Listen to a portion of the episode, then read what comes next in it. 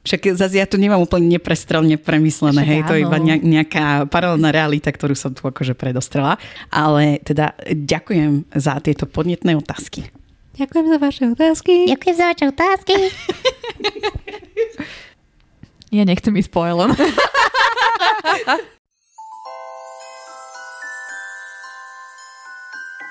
Počarované.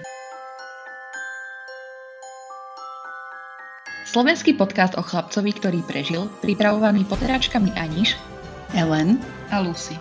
Týždenne sa sústredíme na jednu z kapitol kníh o Harry Potterovi. Občas spolu rozoberáme aj aktuálnu tému, ktorou svet Harryho Pottera žije, alebo sa vraciame k niečomu, o čom vám chceme povedať.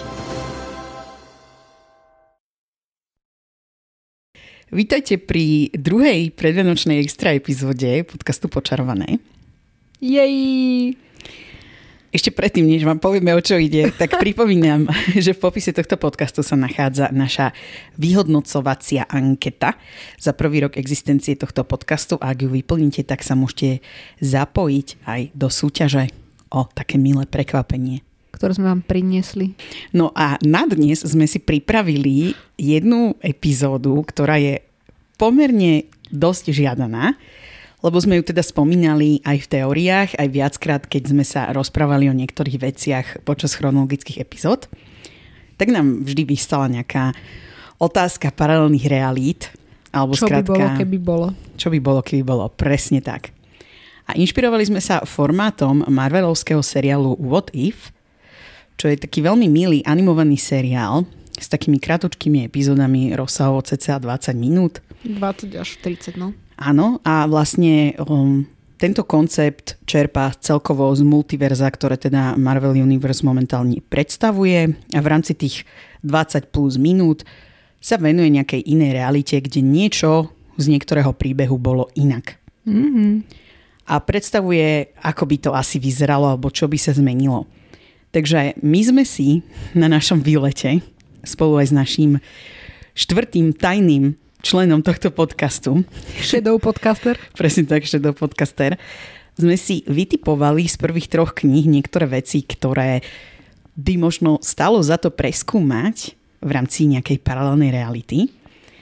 A dnes to teda skúsime, čiže je to taký trošku divokejší formát, ktorý trošku možno zabieha aj do pola fanfiction. Ale teda skúsime to. Skúsime si položiť nejakú otázku a skúsime si na ňu zodpovedať, že čo by bolo v takom prípade iné alebo v tejto realite iné. Niektoré tie príbehy budú možno na úrovni nejakého uceleného konceptu a niektoré možno budú len predstavovať, že čo by v takom príbehu bolo inak. Môžeme začať asi. Takže začnem ja. Mm-hmm. Áno, začni ty. Predstav nám svoj koncept, alebo teda svoju prvú tému. A neboj sa, my sa do nej určite pohrúžime s tebou. Mne to bude trvať trošku dlhšie, kým to predstavím. Mm. Lebo teda toto zadanie bolo, že Harry v inej fakulte. Mm-hmm. Keď sme sa o tom rozprávali. A ja som pôvodne samozrejme chcela pokryť Slizolin. Lebo to mi prišlo ako taká logická voľba B. A zároveň som chcela nejakým spôsobom pokryť ten vzťah, ktorý by mohol mať Harry s drakom Malfoyom. Teraz nemyslím akože drery rovina, ale akože, že keby boli priatelia. Ale v tom ma vlastne upozornili niektorí z nášho poslucháčstva, že existuje na toto aj taký pomerne prepracovaný YouTube channel, ktorý sa tomu venuje.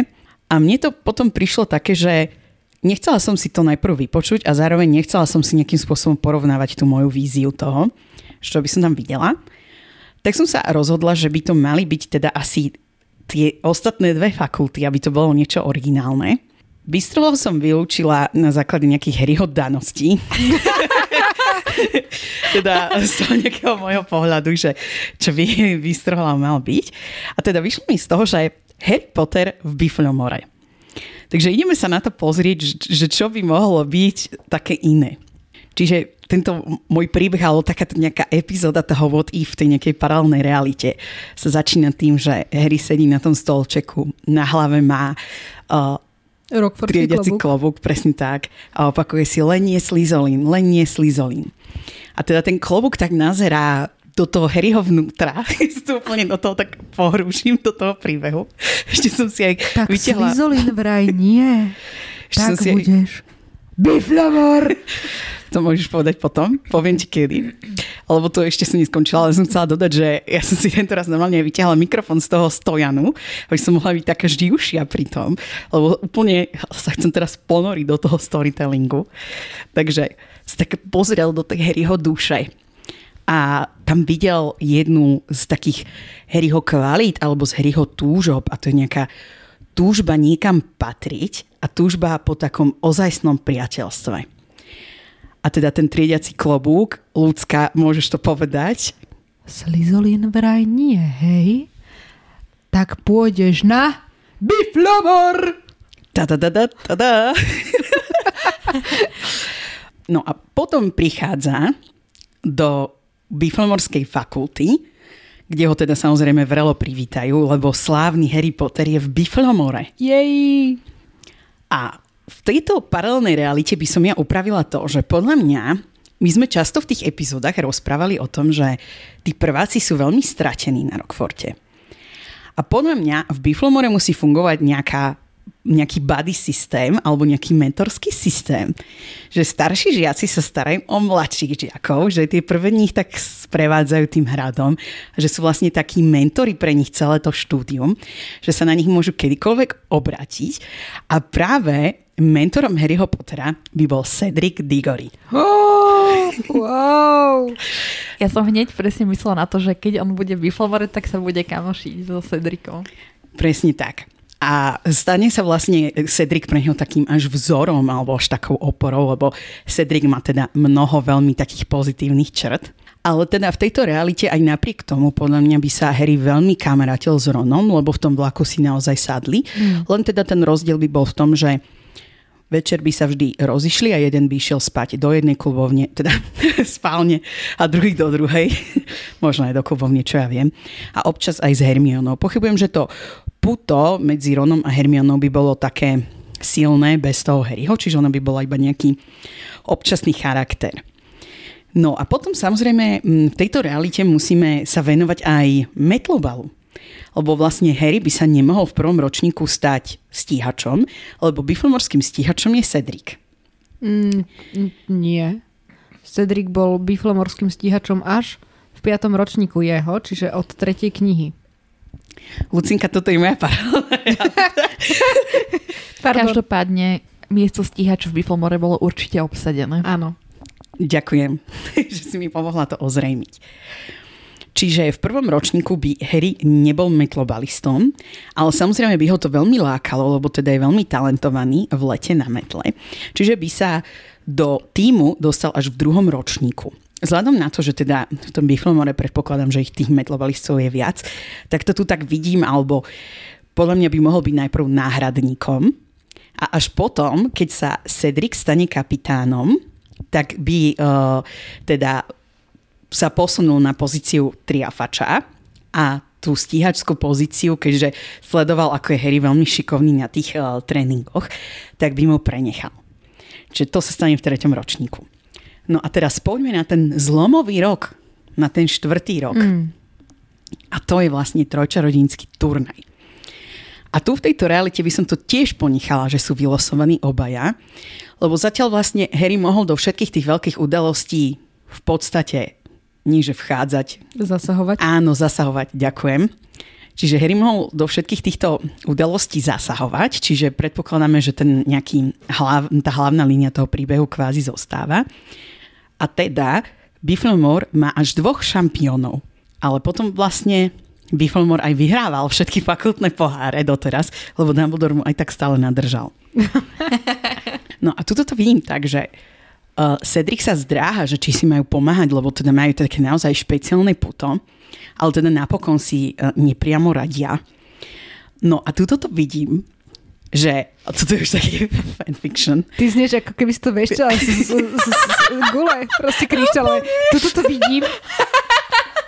No dobre, tak tuto to moje kryšťalové gule vidím, že si Harry uvedomí, že Cedric je pre neho viac než mentor.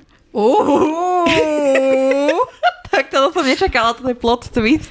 A požiada ho, aby spolu išli na vianočný ples. A čo Hengová? No, práve v tom má Harry smolu, že Cedric už nikoho požiadal. Ojoj.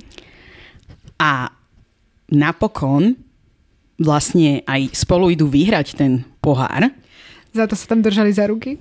Áno. Nie, že za ruky. Akože ja tu mám aj napísané v mojich poznámkach, že v tom blúdisku sa poboskajú, ale to je také optional. Ja to nechám ako správny queerbaiter, aby ste si vybrali, že čo je naozaj Snape. Shame on you. No a potom sa prenášajú na Cintorín, kde zabíjajú Cedrika a vlastne Harryho jeden veľký motivátor v ďalšom príbehu bude práve pomsta. Mm-hmm. A tam sa končí môj diel motív. No a ešte v podstate by získal konečne to miesto stíhača, aj keby ho nevymenoval teda Cedric za stíhača, lebo od 5. knihy by v podstate nemali stíhača. Hej. Ale mňa by zaujímalo, že ako by to fungovalo počas druhej knihy. Keďže vieme, že tam boli tie konflikty také vyostrané s Bifľomorom. Práve preto, lebo si mysleli, že je naozaj ten potomok toho Slizolina. A zaútočil akoby na Ernieho Macmillana a podobne. Mám to zodpovedať? Môžeš sa aj ty opýtať. Ja mám inú otázku ešte, preto sa tu hlásim o slovo. Ale najprv zodpovedz a potom sa opýtam ja. Podľa mňa by v tom až taká veľká zmena nebola, lebo však aj tak by oni pochybovali, že či je Slizolinov potomok. Ale by sa s ním poznali, už by boli spolu druhý rok, prosto, veď to je bol ich priamy spolubývajúci zo spálne. Justin Finch Fletchley a Ernie Macmillan boli predsa druháci v tom momente, kedy aj Harry. Tak možno uhádzali špinavé ponožky pod postela, alebo čo? Akože máš pravdu, nemám to úplne do detailov pokryté, lebo som sa sústredila najmä na líniu Harry a Cedric. Chápem. Ale teda podľa mňa by to fungovalo aj tak. A práve preto potom išiel utešovať Chočengovu, keď zomrel Cedric? Lebo im obom zomrel priateľ? Prejdeme asi na tú druhú otázku. Dobre. A, že ak sme čítali knihy, minimálne prvé 3 zatiaľ v našom podcaste, tak sme videli, že všetky, respektíve minimálne veľkú väčšinu takých víziev, ktoré Harry mal, splnil alebo prekonal iba vďaka tomu, že sa kamarátil s Ronom a Hermionou. Takže ako by to bolo v tomto prípade? No veľmi podobne, že by sa radil s nimi dvomi, ale zároveň by sa radil aj so Cedricom. Podľa mňa on má aj také hermionovské kvality. A ja si myslím, že ten Cedric by do istej miery nahradil tú Hermionu akoby. Však zase ja tu nemám úplne neprestrelne premyslené, hej, to je iba nejaká paralelná realita, ktorú som tu akože predostrela. Ale teda ďakujem za tieto podnetné otázky. Ďakujem za vaše otázky. Ďakujem za vaše otázky. Ja nechcem ísť po Ellen. Ale ideš. Nie, prečo ja ako ty? Vždycky ideš po Ellen, ty. Bože. Tak moje what if je, že ako by to vyzeralo, keby po Harryho v prvej knihe neprišiel Hagrid. Nemyslím ale teraz, keď Voldemort zaútočil, ale keď už bol Harry u Dursliovcov a doniesol mu Hagrid list.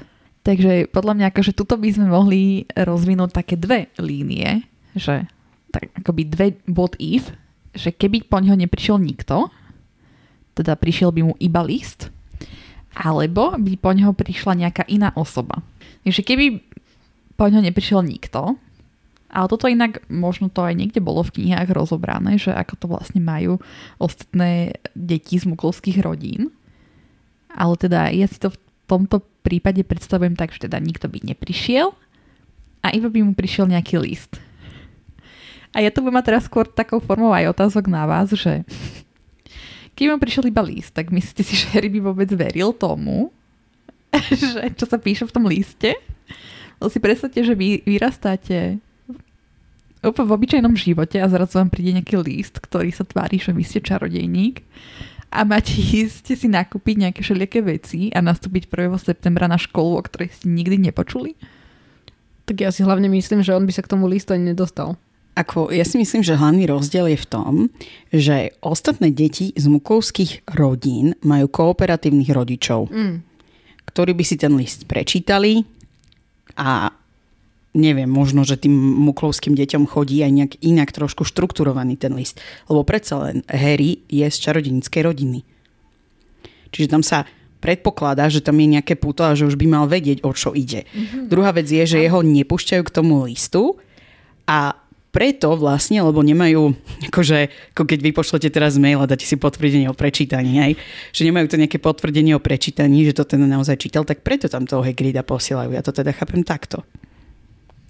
Čiže tu by mohla byť línia, že Dursliovci sú kooperatívni. nie, práve, že ja by som to tuto ukončila, že Harry mu dojde list a nikto po ňa nepríde.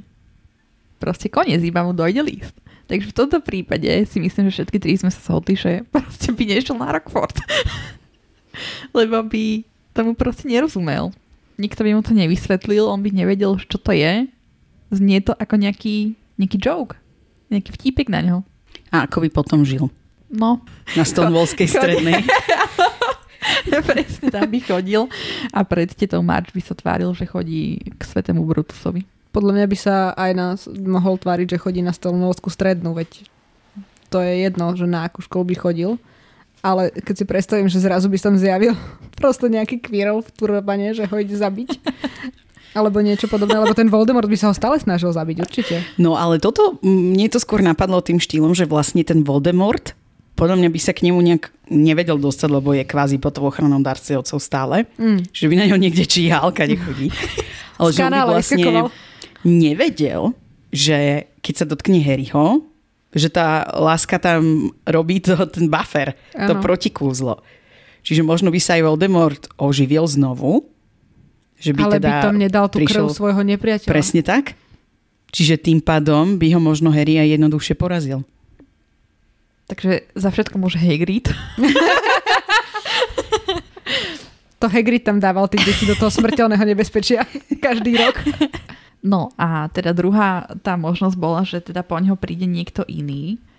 A mne tuto najviac dávalo zmysel, že by po ňoho prišla McGonagallová. Alebo možno samotný Dumbledore.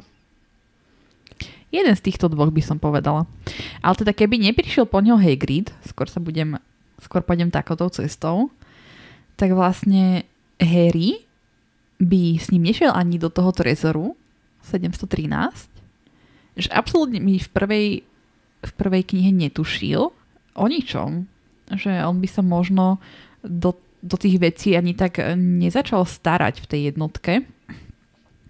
A aj keby sa začal starať, tak zase ani by sa takto nespriatelil s tým Hagridom, podľa mňa, lebo oni mali spolu také puto aj kvôli tomu, že vlastne Hagrid ho uviedol do toho čarodejníckeho sveta, všetko mu vysvetlil a bol na ňo proste taký priateľský a mal konečne pocit teda, že má nejakého, povedzme, že priateľa, alebo možno takú nejakú rodinu. Ale keby teda ten Hagrid po ňo neprišiel, tak nič z tohto by nebolo. A tým pádom by teda sa neskamarátili a tým pádom by ani Harry, Ron a Hermiona nevedeli, ako uspať chlpáčika. Čiže podľa mňa celá tá prvá kniha by sa im podľa mňa výrazne sťažila, respektíve bola úplne iná. V tomto súhlasím. A zároveň si myslím, že ani keby teda prišla po ňoho McGonagallová alebo Dumbledore, tak s nimi dvomi by si absolútne nevytvoril takýto vzťah, lebo oni obaja by prídu takí odmeraní. A taktiež by Harry nemal Hedvigu. Je to síce taký iba malý detail, ale predsa len. Bolo to Harryho zvieratko a v 7. mu zachránila život. Áno, mu zachránila život. Takže možno by umrel. Malý detail. Je to taká dark línia. Taká neprestrelná vesta pre Harryho. Nemám ďalšie otázky. Vy si viete niekoho ešte predstaviť, že by po ňo prišiel? Lebo tí zvyšní ľudia z Rokfortu mi prídu už takí moc odveci asi. Filč. S pani Norrisovou. Si predstavujem, keby taký Snape po ňo prišiel. Fú! A tá Petunia by bola, že čo tu robíš? Ty umastenec, ktorý tam obťažoval moju sestru. Ja si pamätám, že ste boli blázni. Vy dvaja. Freaks! No moja teória je, že keby si Voldemort vybral Nevilla za svojho rovnocenného partnera. Ale toto je taká teória, že pri ktorej narážame hneď na začiatku na jeden veľký problém. A tým je, že v podstate Voldemort chcel okamžite, ako zničí Harryho, tak on vedel aj o tom, že tam existuje nejaký druhý chlapec, ktorý by teda mohol byť tým vyvoleným. A predpokladám, že chcel ísť zabiť aj toho chlapca, čiže chcel ísť zabiť aj Nevilla. Akurát, že sa mu to mierne pokafralo. No, ale v tejto realite, kedy by išiel najprv za Nevillom, tak sa obávam, že by sme prišli o Nevilla, aj Alice, aj Franka Longbottomovcov. Avšak je tam istá možnosť, že oni by vlastne prežili, pretože myslím, že aj oni mali to kúzlo, to Fidelovo zaklinadlo, či ako sa to volá, že nevedel nikto tú lokáciu, okrem toho strážcu, toho tajomstva. Pokiaľ si správne pamätám, je možné, že nie. Ale mne sa zdá, že tým strážcom tajomstva bola práve Augusta Longbottomová, čiže Nevillova babička. A neviem si predstaviť ani Voldemorta, ako ide za Nevillovou babkou a snaží sa od nej získať to heslo, lebo verím, že ona by to heslo, alebo teda neprezradila by tú lokalitu. A s ňou by mali veľký problém. Avšak obávam sa, že nejakým spôsobom by to z nej dostali, koniec koncov.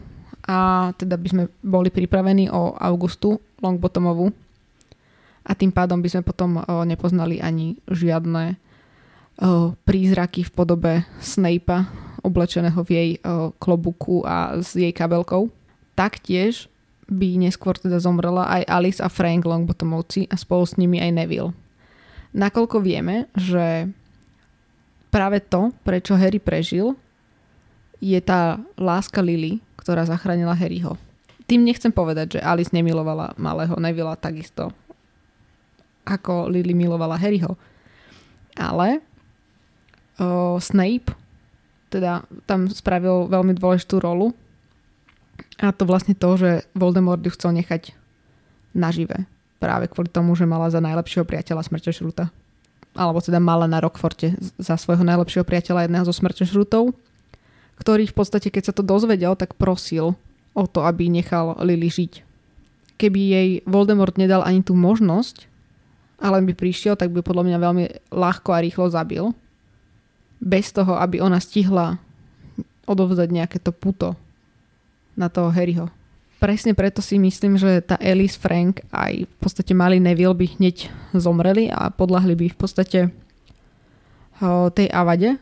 To by v podstate znamenalo, že by následne tí smrťožrúti, ktorí ich tam išli mučiť, neboli vôbec potrestaní, ani by vlastne nič nespravili a mohli by ďalej slobodne chodiť po Británii.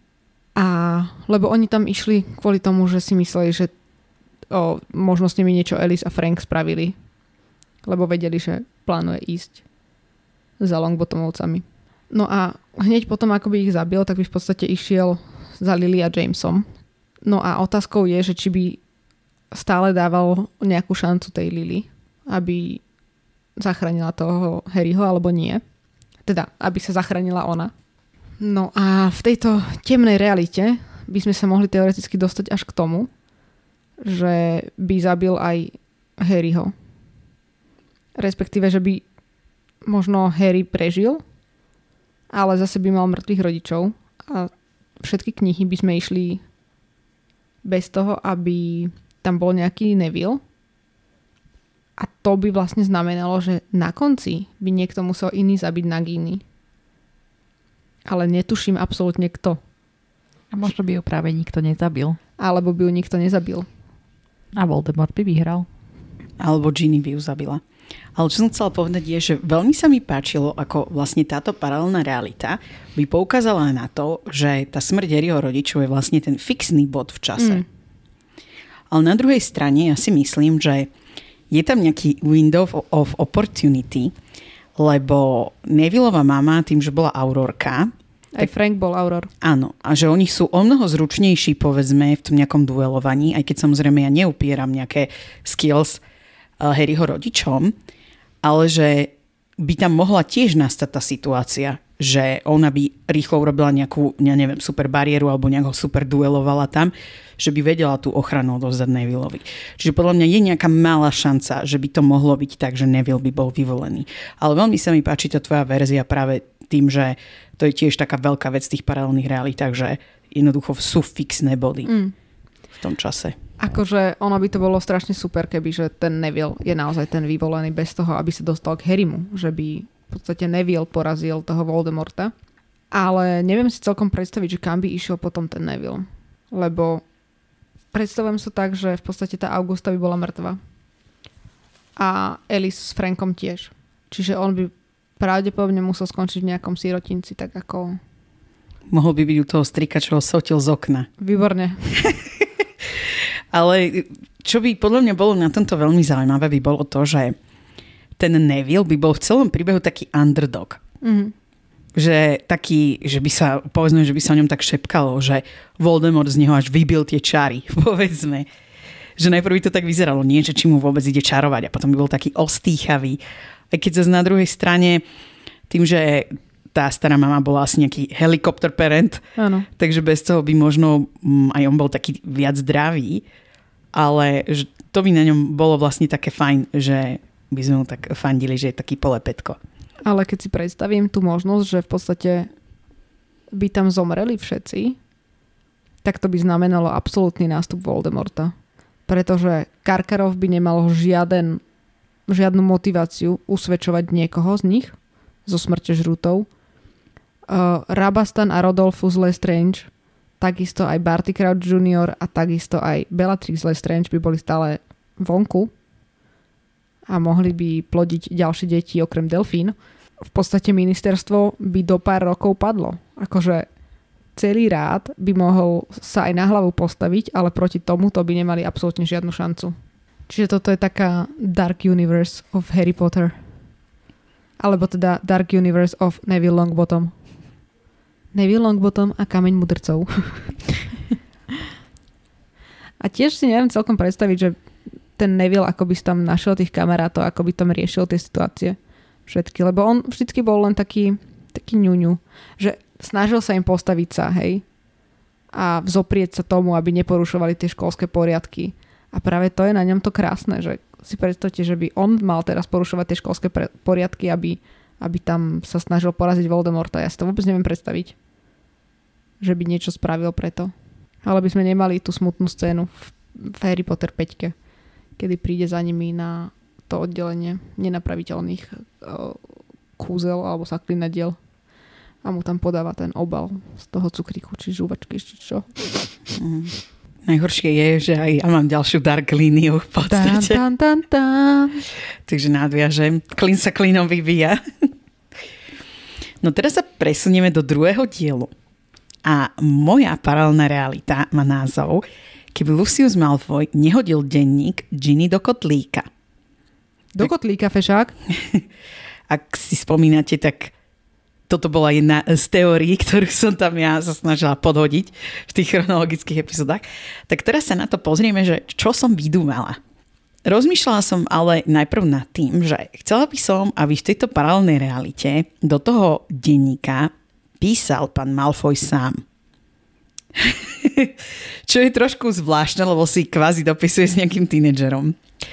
Le Real Paris. No ale, že ako vlastne by neho ten Voldemort zahral tú mind game. A to by v podstate bolo tak, že podľa mňa ten Lucius teda dostal ten denník, aby teda ho nejakým spôsobom opatroval, hej?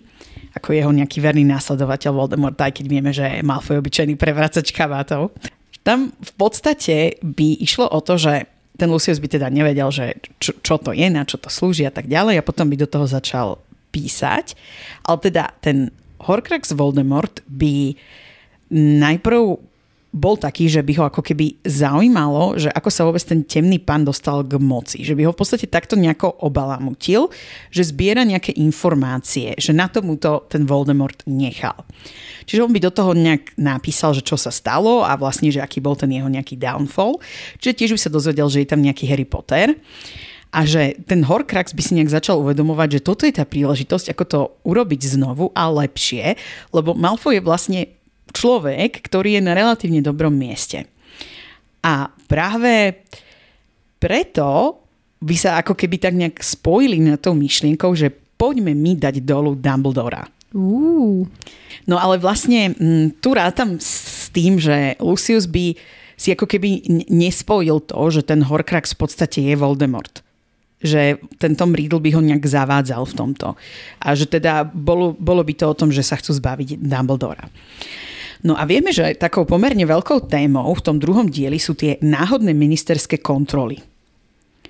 A vlastne, že Lucius by si cez tú školskú radu presadil, že aj ministerstvo bude robiť náhodné kontroly, ale také načúvacie priamo v tom hrade. Mm. A že skrz toto by on vypustil Baziliska z tajomnej komnaty.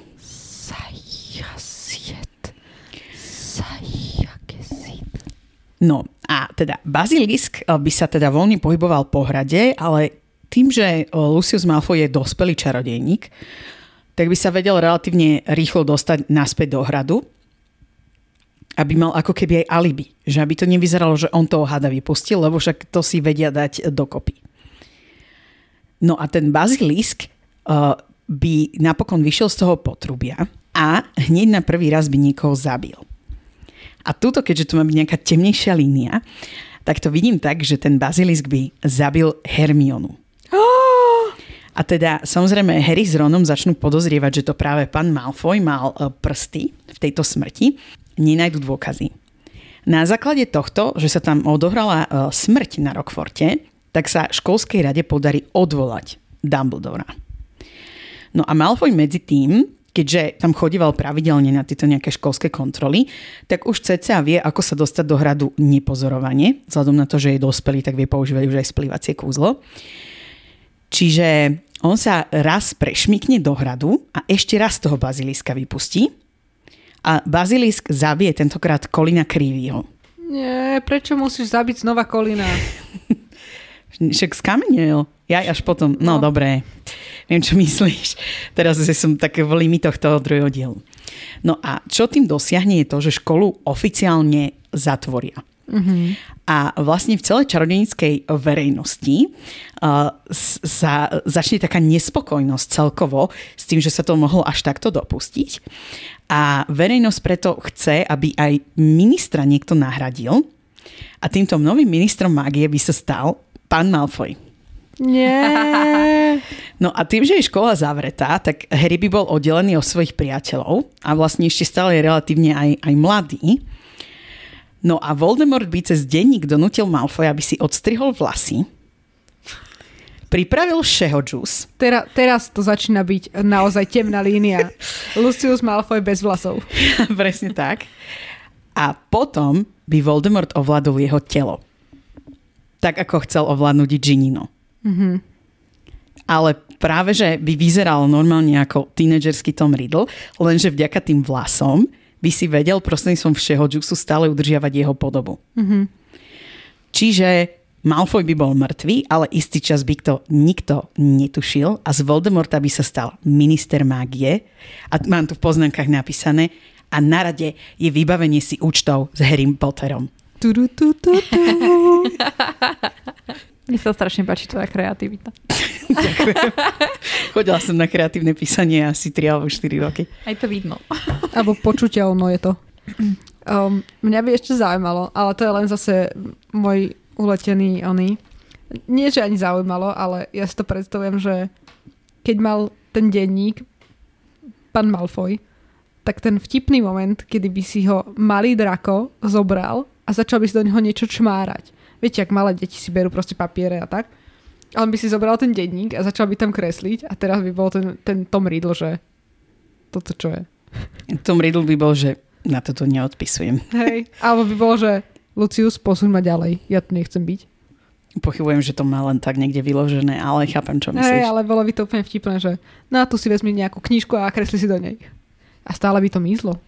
Jak tie tabule, keď sme boli deti, vieš, čo sa zotierali samé, len si prešlo tým. Mm-hmm.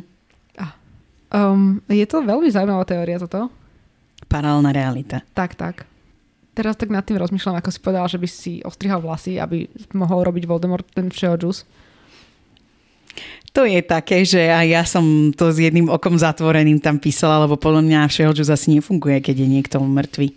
Preto aj Moody ho tam držal pri živote. Áno. No jednak kvôli tomu, aby mal čerstvé vlasy, ale že podľa mňa by to nefungovalo dlhodobo, iba nejaký určitý čas. Ale tiež mi to príde veľmi vtipná predstava. Teraz som sa tak nad tým zamyslela, že myslíte si, že Voldemort nemal vlasy, keď vyšiel z kotlíka práve preto, aby si nikto z neho nemohol spraviť všehožus? No nie, podľa mňa ich nemal preto, lebo taká bola jeho podoba, lebo je už starý a plešatý. Tak sa posuňme teda na ďalšiu teóriu. A moja z druhej knihy je, že čo keby Harry nevedel po parselsky. Takže čo sa týka prvej knihy, myslím si, že by ostala viac menej úplne rovnaká, iba by sme prišli o vtipný moment, kedy Dudley spadol za sklo v zoo. Keďže tam sa Harry rozprával s tým hadom, to by asi nevedel, kebyže nevedel po parselsky. Tak sa teda presúďme do tej druhej knihy, kde teda bude najväčší rozdiel. Takže väčšina knihy, minimálne taká 3/4, by podľa mňa išla celkom rovnako. Možno, že jediný rozdiel by bol, že Harry by nepočul tie zvuky zo stien, respektíve z potruby. Zabijem, rozdrhám, rozpáram. Áno. No ale problém by nastal, keby už boli na ceste do tej tajomnej komnaty a prišli by to tak umývadlám, takže už tam by nevedel otvoriť tie umývadlá, pretože už tam hovoril neotvor sa, tuším. Hovoril, či? Áno, áno. No. Takže ostali by teda vonku. S tým, že Ginny by bola stále uväznená v tajomnej komnate. Takže tuto budem trošku katastrofická a teda v tejto línii by Ginny zomrela, pretože by ju nikto nestihol zachrániť. A tým pádom mladý Tom Riddle, respektíve tá spomienka, by teda ožila. Teda získal by tú silu. A čo by sa podľa mňa stalo je, že teda Tom Riddle by teda vyšiel z tej tajomnej komnaty aj spolu s Baziliskom. Taký na Bazileskový, hej? Iha!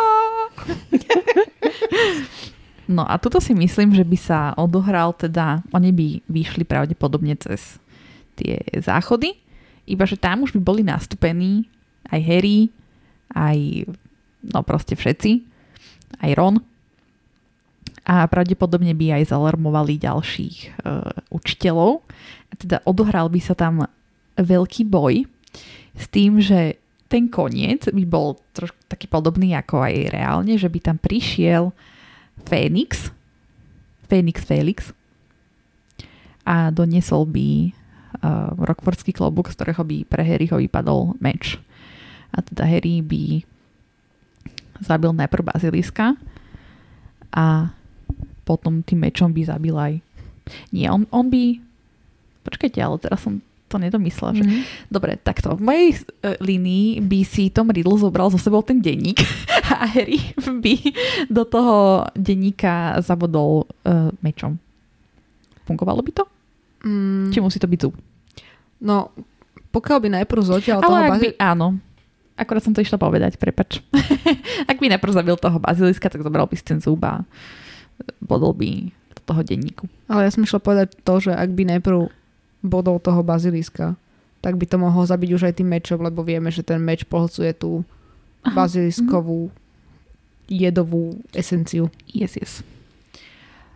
Presne tak. No, čiže v druhej knihe by sme prišli o Ginny, ale mali by sme aspoň taký relatívne šťastný výsledok, že zabili sme aj Baziliska a aj sme sa zbavili Horcruxu, toho denníka. No ale problém by prišiel podľa mňa aj v 7, keď Ron s Hermionou išli do tajomnej komnaty, lebo tam Harry ich naučil, že čo majú povedať, aby sa tam dostali. Ale nemusia tam ísť, lebo denník neexistuje. No a čo? Čo? Ale existujú iné Horcruxy. Však si povedala, že zničil ten denník. Ale v 7 išli... No a ten had by bol hore. No, takže by nemusel ísť do tajomnej komnaty. Áno, presne tak.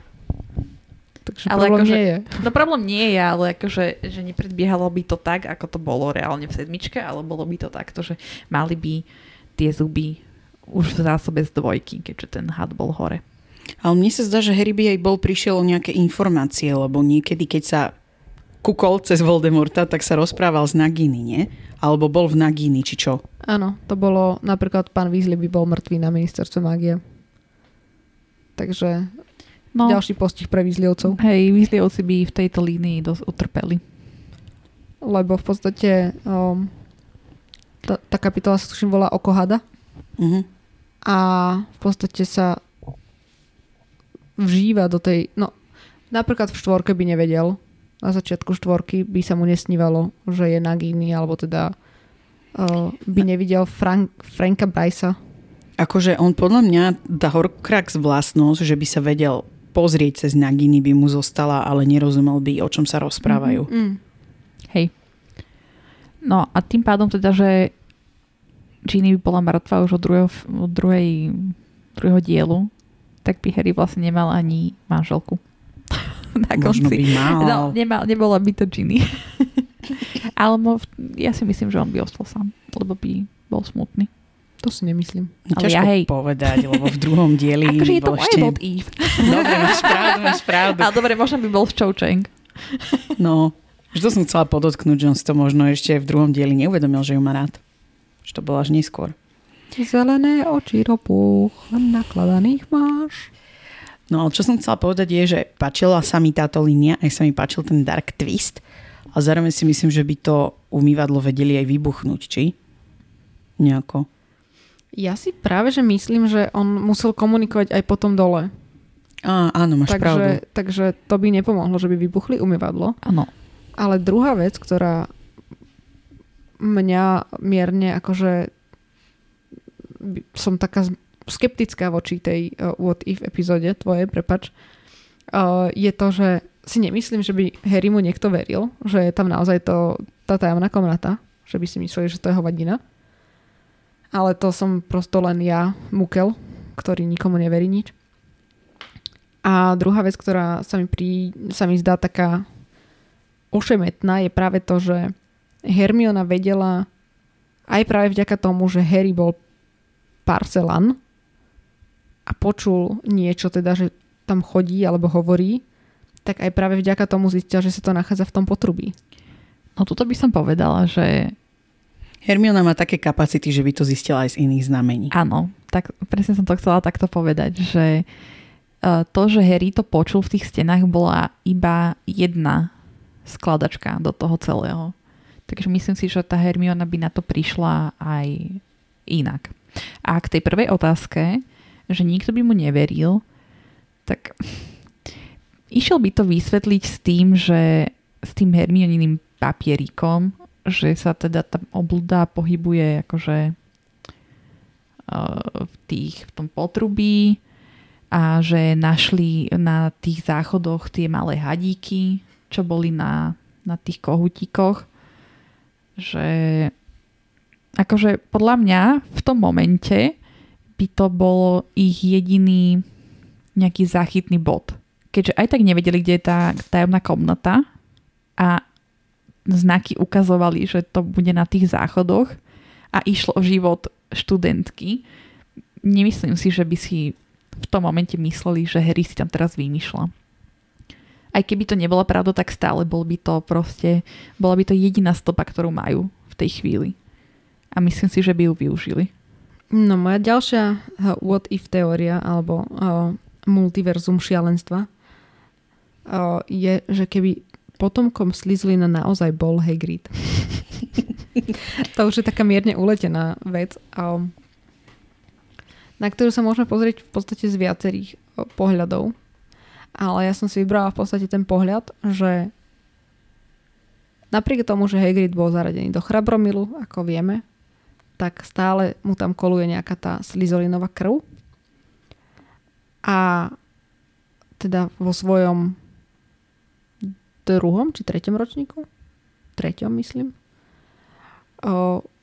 Teda vypustil to monštrum naozaj on, lebo si povedal, že niekde by si načítal, že existuje tajomná komnata a chcel by aj nového miláčika. A tým, že je teda Slizolinov potomok, tak má na ňo nárok. A ešte by s ním vedel aj dobre komunikovať. No a prehľadal by teda Rokfort, až by našiel túto možnosť, ako sa dostať k novému zvieratku. No a samozrejme by mu bolo ľúto, že je toto zvieratko v takých stiesnených priestoroch, veď to vlastne mal aj s Aragogom, za toho chodil vypúšťavať, aspoň občas. No a bol by, že ale veď to je len taký malý hadík. Veď on nikomu neublíži, šmária. A vypustil by teda tohto baziliska. Len problém je v tom, že samotný Hagrid nebol až taký čistokrvný, že áno? Tým, že bol v kombinácii s obriňou, tak by som sa celkom bála aj o jeho vlastný život, že či by vlastne neublížila jemu.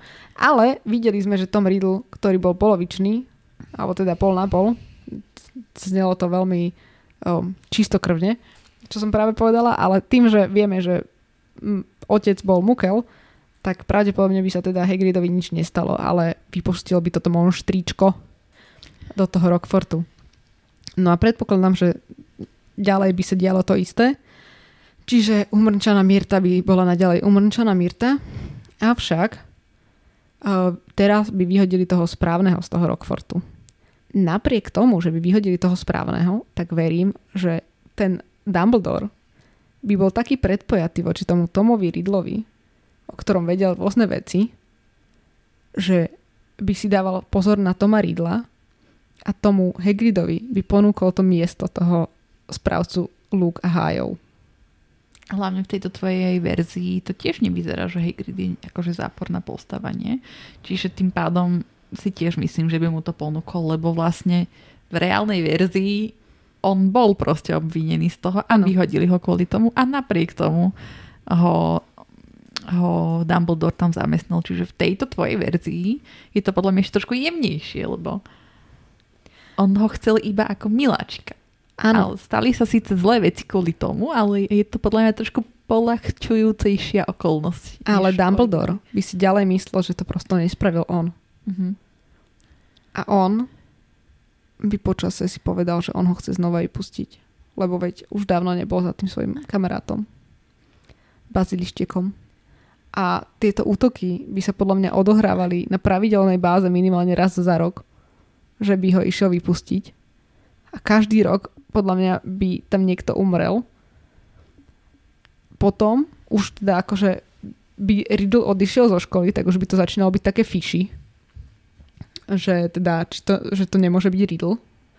A už by pomaly zatvárali aj ten Rokfort, tak by teda si povedal, že nemôže to už tak často robiť, lebo veď aj tak by sa nemal kde zamestnať a nemal by kde žiť. Tak by s tým na chvíľu prestal. Ale potom, keď by videl, ako sa k nemu Harry, Ron a Hermiona správajú. Takže v tejto časti sa nám stala taká vec, že môj sused, lomeno suseda, bývajúci nado mnou, práve cvičí. Takže pokiaľ budete počuť nejaké dunenie, tak to je tým, že môj byt nie je zatiaľ odzvučnený. Takže pokračujme ďalej a predstavte si, že sú to bicie. To je ten bazilisk, ktorý tam búcha hlavičkou. Áno. No, ale teda by prestal s týmito zvieratkami. Akože prestal by tam navštevovať a sústredil by sa možno na niečo iné, napríklad na tú akromantulku, ktorú by našiel niekde. Avšak potom by videl to nadšenie Harryho a Rona a Hermiony, keď tam mal napríklad draka a keď tam mal prosto všelijaké tie zvieratá a povedal by si, že vezmem Harryho, Rona a Hermionu, ukáže mi moje zvieratko a zobral by ich za tým baziliskom. A teraz by ten bazilisk vyšiel. A toto je inak veľmi zaujímavá vec, že či by ten bazilisk na nich zaútočil, alebo nie. Minimálne Rona môžeme vynechať, určite.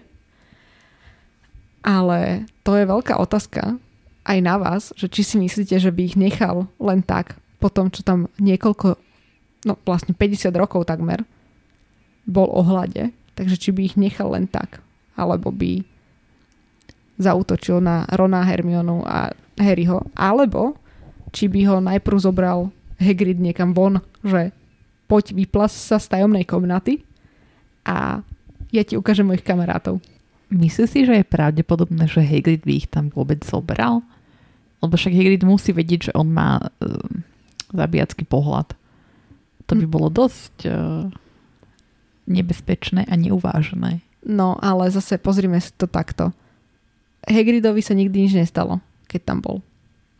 Čiže ja si myslím, že toto by nebral ako, že je to spojenie, že má zabijacký pohľad. Nechcem tým zveličovať toho, alebo teda diskreditovať celého Hagrida, ale myslím si, že on na takéto veci, o takéto veci sa fakt nestaral, lebo si pozri, že on si do tej drevenej chatrče svojej priniesol draka, ktorého tam vychovával. A chcel ho tam nechať, aj keď ho pokúsal. A prosto aj keď pokúsal chudáka Rona, ktorý potom musel neviem čo povedať, že ho pokúsalo, tak aj tak si tam nechal toho draka. Chcel si nechať trojhlavého psa. V zakázanom lese mal akromantulu, ku ktorej poslal 2 druhákov, že tak on vám povie viac. A čo si myslel, že tá akromantula im neublíži? Vieš, to je akože, on si neuvedomuje, ako veľmi sú nebezpečné tie zvieratá, podľa mňa. Ako ja si myslím, že Hagrid by identifikoval, o akého háda ide. Lebo to teda urobil aj pri Norbertovi, že už na základe toho vajca to potom zistil. Čiže ja si tam predstavujem nejaké steampunkové okuliare, ktoré by buď Hagrid vynašiel na to, aby mohol s tým baziliskom v úvodzovkách komunikovať. Zváracké, hej? Áno, alebo prípadne by vymyslel také okuliare, ako má Cyclops, len by ich mal vlastne bazilisk, aby nemohol nikomu ublížiť, ale stále aby videl. Alebo napríklad Jordi LaForge. Ale toto máš už z tej Harry Potter hry, kde mal proste bazilisk ten pohľad a la Cyclops. No, že takéto niečo si viem predstaviť, že Hagrid je taký kreatívny na tieto veci, že on by to nejako vymyslel, aby to proste bolo OK. A taktiež si myslím, že by toho baziliska krmil, keď už by ho navštevoval. Na druhej strane, veľmi sa mi páčil taký ten moment, ktorý si tam nechala, že občas sa tam budú diať tie útoky.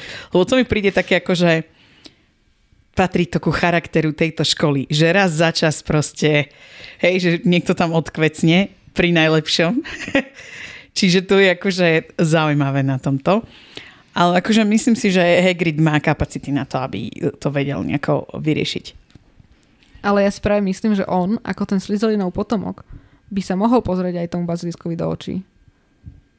Lebo mne to príde, že ten Tom Riddle sa tomu baziliskovi akoby aj pozeral do očí alebo komunikoval s ním úplne v pohode. Tom Riddle nemal korporálnu podobu. Ale ešte predtým, myslím. To si nemyslím. Zobral si steampunkové okuliare. Ale ešte jedna vec mi napadla, že čo by bola veľmi zaujímavá v tomto scenári, a to by bolo, že keď by teda ho aj podozrievali, že je tým Slizolinovým potomkom, hlavne preto, že sa to deje aj po tom, čo Riddle odišiel, že aj tá atmosféra by potom musela byť, že ako sa tá krv toho Slizolina zopsula. Hej. Keď poloobor je jeho potomkom. Poloobor z Chrabromilu. Fuj. No.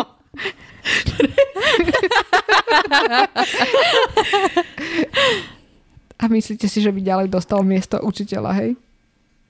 Starostlivosti o zázračné tvory. Si predstavujem tých tretiakov, ako by tam zobral, že poďte sa pozrieť na mého miláčika. Keď ich zobral hypogrifom, tak prečo nie teraz? Do tajomnej komnaty. Ozajstný bazilisk. Dá sa vidieť iba tu. Jediná škola v Británii. Tak, v úvode sme povedali, že sme si to načrtli pre 3 diely. A ako ste mohli teraz počuť, tak sme si tu predstavili nejaké scenáre k prvým 2 dielom. Čo znamená, že budeme potrebovať vašu spätnú väzbu. Ja nechám aj otvorené Q&A na Spotify. Takže môžete nám napísať vaše názory. Hlavne by nás zaujímalo, či sa vám tento formát páči a či by ste si chceli vypočuť takéto niečo aj pre 3. a 4. diel Harryho Pottera. Prípadne nám môžete rovno aj napísať, že čo si myslíte, že by bolo zaujímavé preskúmať v rámci paralelnej reality. Môžeme vám ešte povedať, že čo sme mali pripravené na tú 3. knihu, že aké témy? No, tak moja téma v 3. knihe, ktorá mi bola pridelená, bolo keby Harry nedostal záškodnícku mapu. Ja som mala keby Harry, ona nemala časovrat. A keďže som taký lupinofil, tak samozrejme moja téma sa týkala profesora Lupina a teda keby profesor Lupin neučil obranu proti čiernej mágii. Bol by vôbec profesor? Teraz ste teda mali možnosť si vypočuť, aké sú nejaké naše návrhy na tie ďalšie veci. Pokiaľ máte aj vy nejaké návrhy, neváhajte nám ich nechať v Q&A, alebo pokojne sa s nami môžete spojiť zároveň na našich sociálnych sieťach, či už prostredníctvom Instagramu, kde sme ako Počarované, alebo na Facebooku v skupine Chlapec, ktorý prežil. Momentálne v skupine Chlapec, ktorý prežil, funguje adventný kalendár, čo znamená, že každý deň sa tam aktívne zapájame do komentárov, čiže môžete pokojne o tejto epizóde hovoriť aj priamo v tých komentároch. Nespoilujte. Presne tak, nespoilujte, ale pokiaľ máte teda nejaké návrhy, tak pokojne nám ich môžete nechať aj tam. Takisto máme aj podcastovú e-mailovú adresu, kde nám môžete nechať aj nejaký review, ak by ste teda chceli alebo sa s nami bližšie spojiť. Okrem toho nás samozrejme nájdete na zvyčajných podcastových platformách, ako je Anchor, Spotify, Google Podcasts, Apple Podcasts a tešíme sa na vás na budúci týždeň pri ďalšej chronologickej epizóde. A nezabudnite na anketu. Presne tak. Všetko podstatné nájdete v linkoch dolu. Darebáctvo sa podarilo.